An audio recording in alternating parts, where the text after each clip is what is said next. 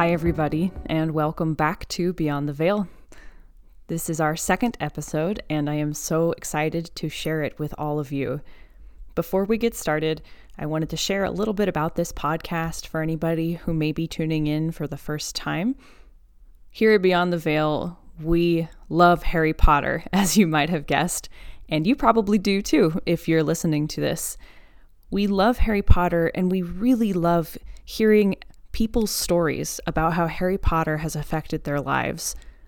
We know that Harry Potter is a lot more than just a series of seven books, eight movies. Many people have had their lives drastically changed by the Potter books, the movies, the music, anything from the Potter series, really. Hearing the stories of how people have changed their lives using lessons from the Potter series or how reading the books helped them get through a really hard time in their lives. That's what this podcast is all about. We love hearing people's stories. If you have a story about Potter you'd like to share with us, we would love to hear it, and we will have information at the end of the episode on how you can do that. Right now, we're going to dive into an interview with Emily Garrison. Now, this interview with Emily is really special to me because Emily is actually one of my dearest and closest friends. We've known each other since grade school, all the way back into childhood. But in this conversation, I learned so much more about her and her Potter journey. So, if you're a first time listener, we are so happy to have you. And if you've been with us before, welcome back. Without further ado, let's dive right in.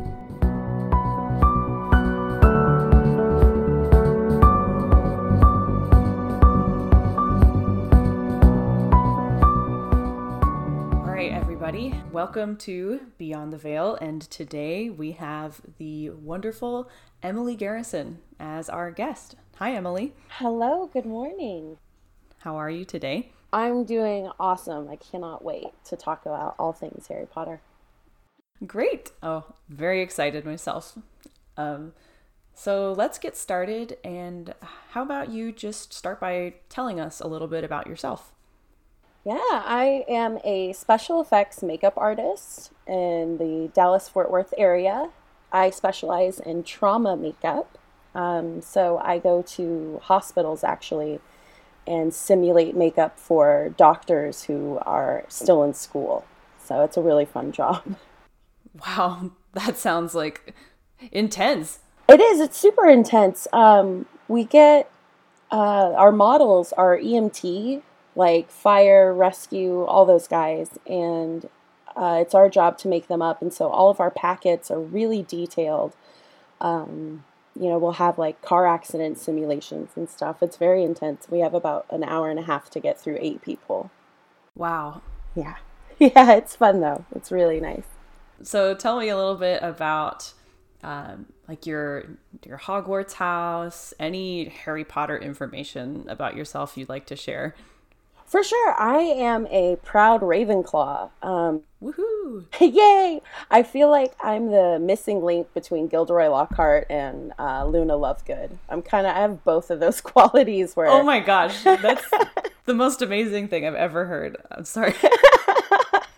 I do. I like there are some parts of Gilderoy Lockhart that I'm like, oh man, I really identify with that. um, um, but the same with Luna Lovegood. I think she's quirky and she's awesome. Um, her relationship with her dad reminds me a lot of actually my own with my father. Mm-hmm. Um, we're both weird together. Um, Have you found any Crumplehorn Snorkacks together? I, you know, he owns a landscape company, and I'm always like, keep your eyes peeled, man, because they're out there.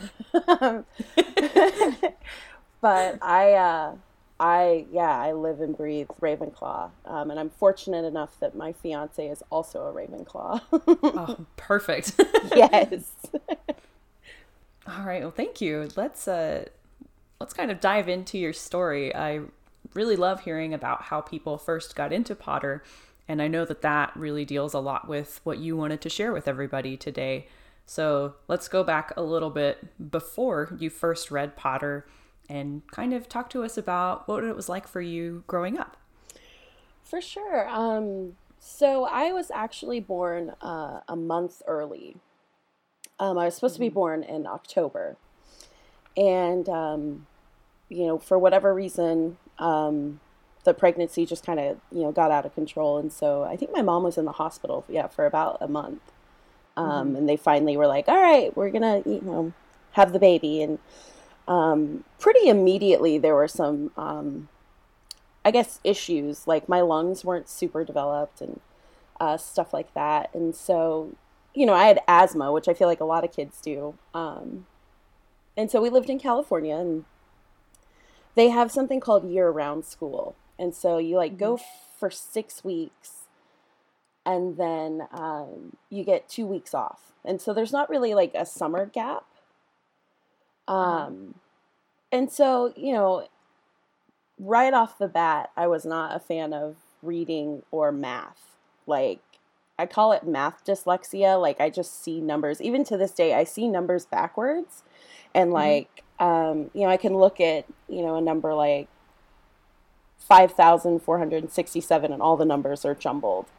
Um, and so when we moved to Texas, they had no clue where to put me because I was kind of in between second and third grade.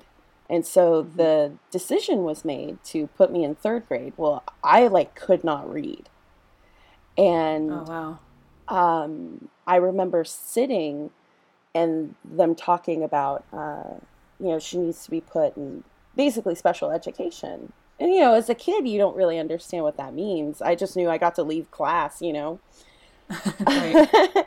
so, you know, that was pretty rough. Um, and you know, neither one of my siblings had you know these issues. My mom, you know, as I got older, would talk to me about you know she was not very good at math or um, reading, but I was struggling. I didn't want to read because I had just been told consistently I wasn't good at it. I couldn't do it.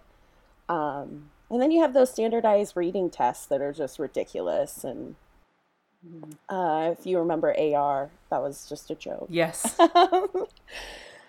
so, um, you know, it was super hard. I couldn't find anything to really, you know, interest me even to start reading. You know, I would have like picture books about Halloween, and those were great. Like a, uh, you know, those old I Spy books. Yeah. Oh man, I still have a Halloween one. It's like my favorite thing. Um, I love those, but mm-hmm. uh, yeah, it wasn't. It wasn't until the almost end of third grade that um, I remember seeing a kid in my class reading. I think it was Goblet of Fire, and I just remember sitting there like that book is so big how could you possibly you know be able to read that and i just i had this horrible feeling that that was never going to happen for me. You know even in third grade just thinking in that absolute of i'm never going to be able to read. Wow. That sounds uh, stressful and distressing to go through as a child. Um, i'm really sorry that happened and i'm curious the people who were around you, you know, I know you said like you had these kind of authority figures like teachers saying, "Oh, you're so far behind."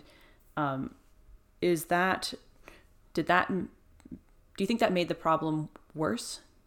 Oh, absolutely. You know, um,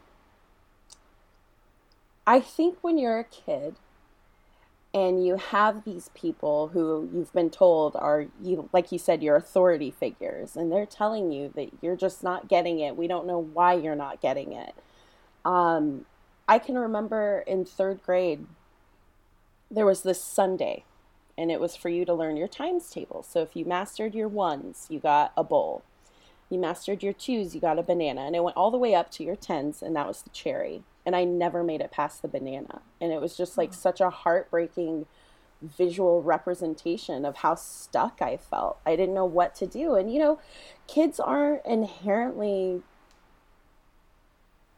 I guess raised with the ability to understand that you are not what you're measured against. Yeah.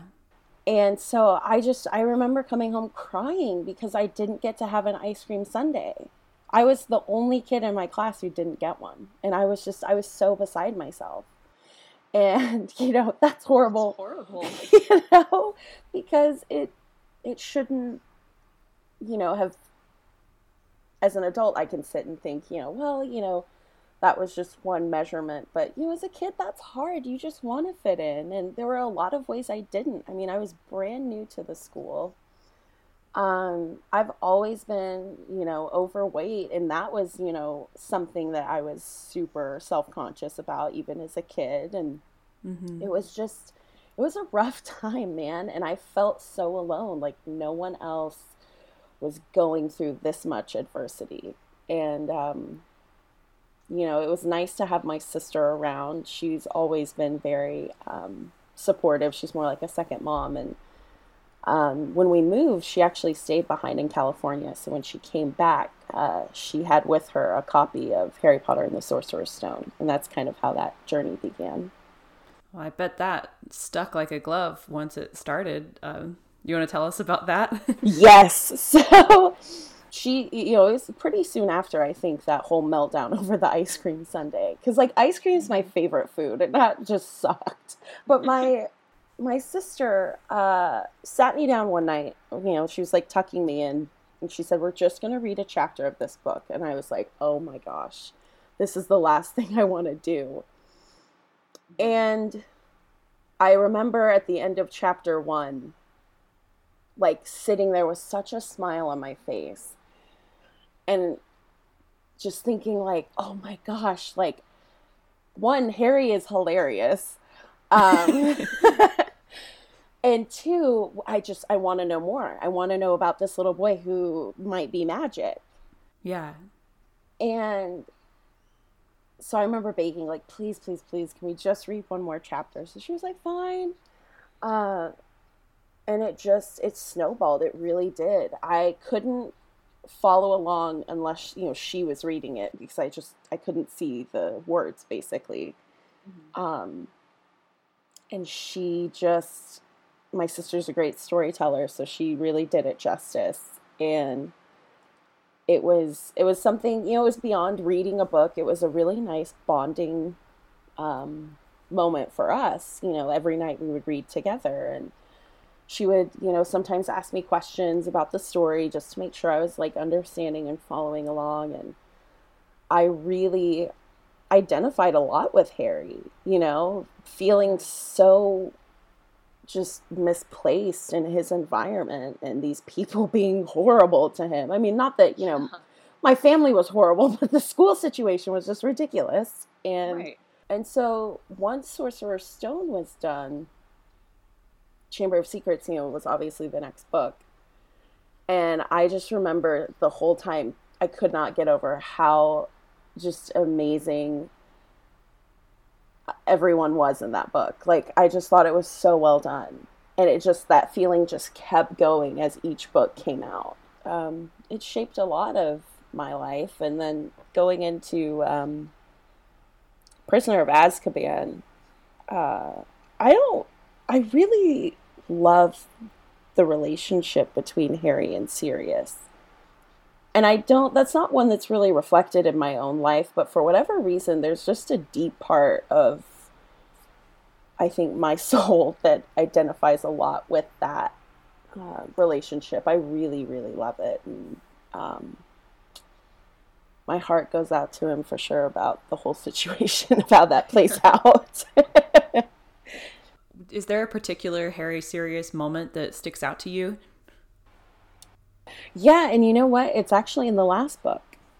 Mm-hmm. Um, when he's using the resurrection stone and he's talking to Sirius, I mean, my heart breaks every time. And I think as an adult, I lost uh, my grandmother, who I was very, very close to, around like a few years prior to, or actually, it was after and now when I go back and I watch that, I just, you know, um, when they're talking about the ones who uh, leave you, basically never actually do leave you. Mm-hmm. You know, they're always with you, and that's something that I definitely believe, and I feel that, and I think again, that's just amazing for kids to read because you don't know what people have gone through and if you don't know how to process grief that's a beautiful way to think about it that no matter what happens people are always going to be with you whether or not they're physically here and i think that's yeah. That's yeah, that's honestly my favorite. And I think for me in that moment you see little Harry all over again. That's mm-hmm. like the most um childlike I think we see him in his adult years because he's so afraid and so vulnerable and I think that's something a lot of people can identify with. Oh, that's beautiful. Um so you're reading uh, with your sister. Did she read you through all of Sorcerer's Stone? All of Sorcerer's Stone, mm-hmm. all of Chamber of Secrets, and then my I think my mom actually started reading Prisoner of Azkaban with me, and okay. then I got to a point where like they would hand off the book and I would read maybe two pages one night. Then the next night I would read three pages. And so eventually I started, you know, slowly understanding and putting these things together. So by the time I got to Goblet of Fire, I was following along with Jim Dale, who like really came through in the clinch. I love Jim Dale's recordings so much. He's amazing. He's uh yeah, he's great. He's my go-to like road trip like Jim Dale all the way. Mm. Um, 100%. right? Um so I just I started following along, and it took me quite a while to get through it. But um, at the end of Goblet of Fire, I think I had finished it, and like the summer was happening uh, for the school year. And by the time the fifth one came out, I think I finished it within like eight hours of getting it, just by myself, no recording. Something just clicked over that summer. Um, and you know, that was an interesting book to depart from the whole, I guess, system. Yeah. Because um, Harry's super angry. and and uh, it was it was really interesting just reading that and kind of being in his head processing all of these things that are going on and again going back to that theme of feeling isolated from these people now that you super care about and and so when Half Blood Prince came out, I think I finished that in five hours. I like stayed up midnight and just I powered through it. For you, that it seems like such a huge journey to go from looking at, you know, watching someone else read Goblet of Fire and saying, "How could that you do that? I could never do that." To finishing Half Blood Prince overnight in a matter of hours. Did that did that hit you when you were that age? You know, it didn't. Um, I think I was so wrapped up in the story I didn't I didn't even think about it. But I will say when I decided to start going to school for nursing, my sister is the one who said, Hey, you should think about this. And the first words out of my mouth were, I'm not smart enough and I immediately was like flashed back to looking at Goblet of Fire saying, I'm not smart enough. And I thought, you know what? I think it's really any theme of the Harry Potter books that every suffering, strife, horrible moment is temporary. Like, mm-hmm. if I could pick a theme, I think that would probably be the one that Harry Potter has hit home for me the most. And so, with nursing, I thought this is temporary. You can figure it out. You are smart enough. Let's do this. And so, so far, I've been kicking butt and taking names. That's amazing. What's your relationship with reading like now? Oh my gosh, I read all the time. I have such a stack of books behind me, actually. Um, I wonder, as you were learning to read with these books, um, how did did you notice your confidence shifting uh, as the process was going? Uh, with you learning to read did you start to feel differently about yourself? Absolutely. Um, i remember i think it was at the end of maybe eighth grade we had to take those tests that were like you know what level of reading are you at? Mm-hmm and I scored really high, and I was super shocked um, because at that point, you know, I was I could read. Um, I was no longer in special ed for reading. I was still for math because I just I cannot get it. Um, There's no Harry Potter for math, so right, right. Arithmancy sounds terrible, even if it's you know Hogwarts. like I don't want to go. Um, but I I did. I noticed a total confidence. It was empowering to be able, you know, to read a book, and I feel like sometimes that may be taken for granted, but it was such a big deal for me that I could pick something up, open it, and read it. And, you know, that choice would have never been there had it not been for reading the books. And so, you know, like I said about the nursing thing, it was that same fear coming forward, but instead of waiting for someone else to take control. I'm now an adult, so I can just do it myself and said, okay, let's do it. Let's see what happens, basically. And, um, you know, so I think that's still how, you know, Harry Potter, it may not be, you know, related, but it, it's definitely because of it still. Mm-hmm. Um, you know, that mentality, that, that response of, I can do it because look what I've done already. Yeah, I'm wondering if there's anything in your adult life now that maybe stands out about the Potter books in a different way than when you were first reading as a kid. Uh, honestly, I think it's how I deal with grief. Mm-hmm. Um, in 2008, I lost my grandfather, and then in 2000, 11 or 12 i lost my grandmother. And it was just kind of like a one-two punch. It just felt so like are you kidding me? Like both of you? And you know um harry potter is you know there's a lot of grief you know yeah, and it yeah. can be grief over you know harry loses a lot of his childhood very quickly. And i think that that's something a lot of people can identify with. There are situations out of your control that force you to grow up and you can either be super bitter about it you can be angry or you know depressed or you can you know you can do your best to rise above it. And i think that that's you know something that i definitely took away in my adult life is yes these people are gone. Yes i'm very sad about it but you have to keep going and you have to keep you know remembering these people for who they were not as you know um, I guess who you wish they still were if they were still here, if that makes mm-hmm. sense. Like not holding on to the um, the longing or the wanting in a negative sense. I mean, it's normal to miss people, but you don't want it to like control you. And I think, you know, when Harry loses Sirius, that was such a big deal. And I think that's what I mean by like, I identify so much with that relationship because while I don't, you know, necessarily have a godfather like that, Mm-hmm. My grandmother and I were very close, and it felt like a second home.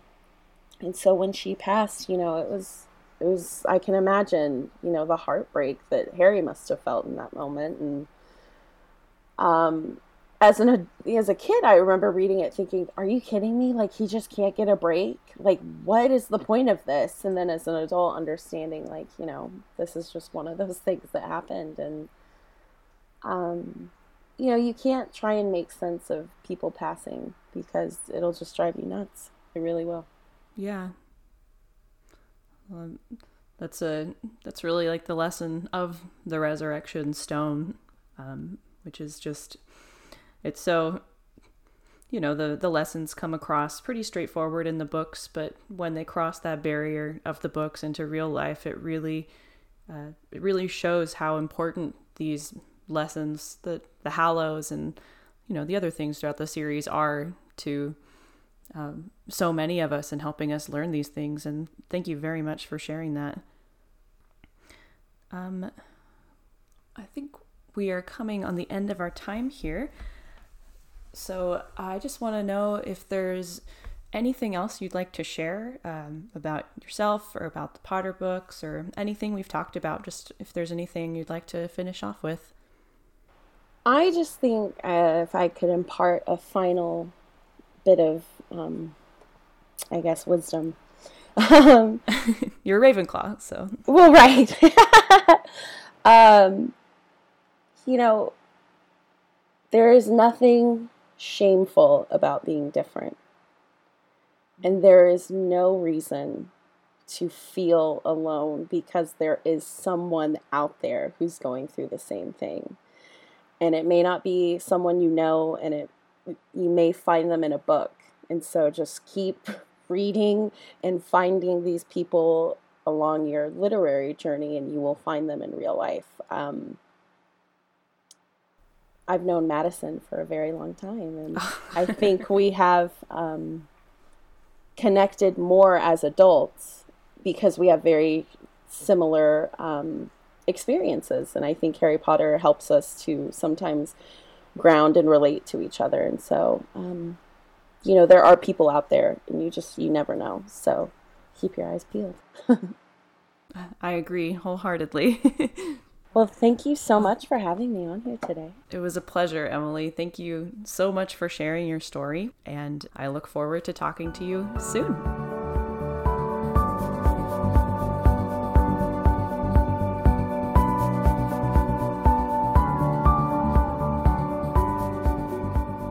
All right, everyone. I hope you enjoyed my conversation with Emily. Emily, thank you so much for sharing your story with us. We all have stories, but some are more difficult to tell than others. We want everyone to have a chance to share, especially those who don't want to share their names or their voices. In today's Whisper segment, we're sharing the story of an anonymous author who had a lot to learn from Severus Snape.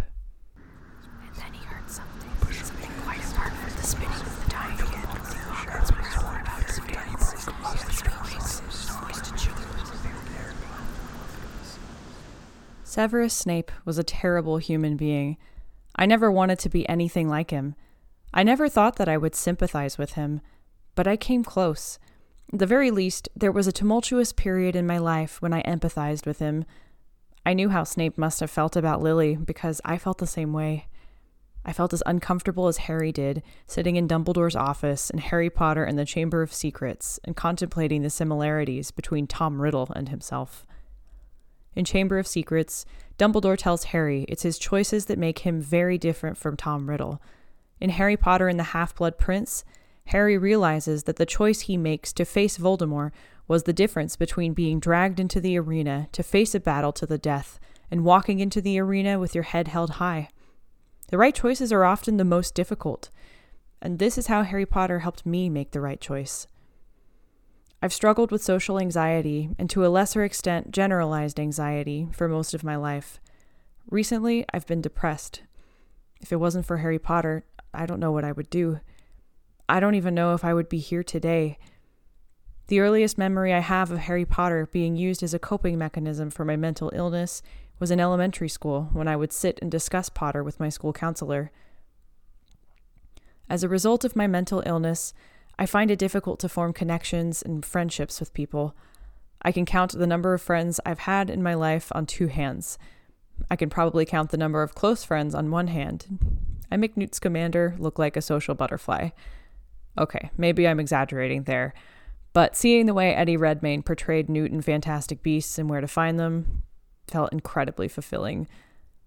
Remarkably, when I was in high school, I met a girl who was very easy to talk to.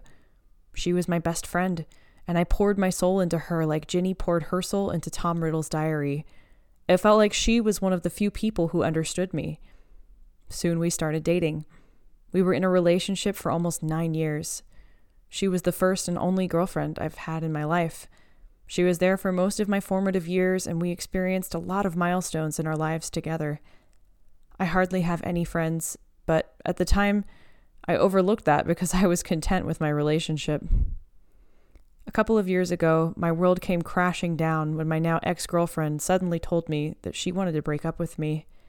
She was very tactful, but that didn't ease the pain. I felt like I had been crucioed. To borrow a line from Dumbledore, did I know in my heart of hearts that our relationship was over? Deep down, I probably did. There had been a lot of tension in the months leading up to our breakup, but I was in denial. We both struggled with mental illness, and that was straining our relationship. I largely blamed myself for everything. I hated myself, and I hated being mentally ill. Several months after we broke up, I found out that my ex girlfriend had met someone shortly before she ended our relationship. I was grateful at the very least that she chose to break up with me rather than cheat on me. That didn't make it hurt any less, though. Through my self hate, guilt, and blame, there was a moment in Harry Potter and the Deathly Hallows that struck home for me. It was this moment in The Prince's Tale. Snape took the page bearing Lily's signature and her love and tucked it inside his robes. Then he ripped in two the photograph he was also holding, so that he kept the part from which Lily laughed, throwing the portion showing James and Harry back onto the floor.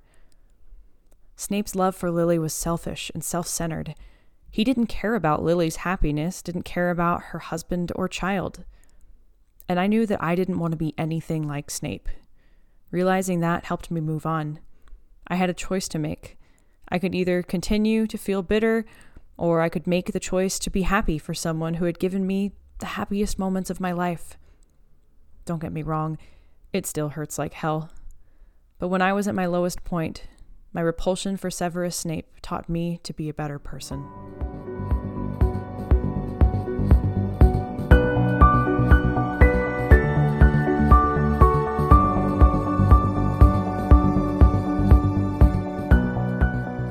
This has been episode two of Beyond the Veil. Thank you so much for listening, and big thank you to our guests for sharing their Potter stories with us. We couldn't do it without y'all.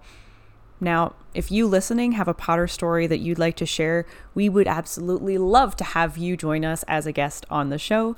There are two ways you can do that. So you can send us an email at beyondtheveilpod at gmail.com with your name and a short summary of the story you'd like to share. You can also visit our webpage at mugglenet.com. Look under the MuggleNet Family tab for Beyond the Veil. There, you can fill out a form with your name, email, and a summary of the story you'd like to share with us. Now, if you have an anonymous story you'd like to share as a whisper, please visit our website for instructions. We will have a direct link to our site in the show's notes. Please join us next week for another conversation in the headmaster's office. This has been Madison. Thanks for listening.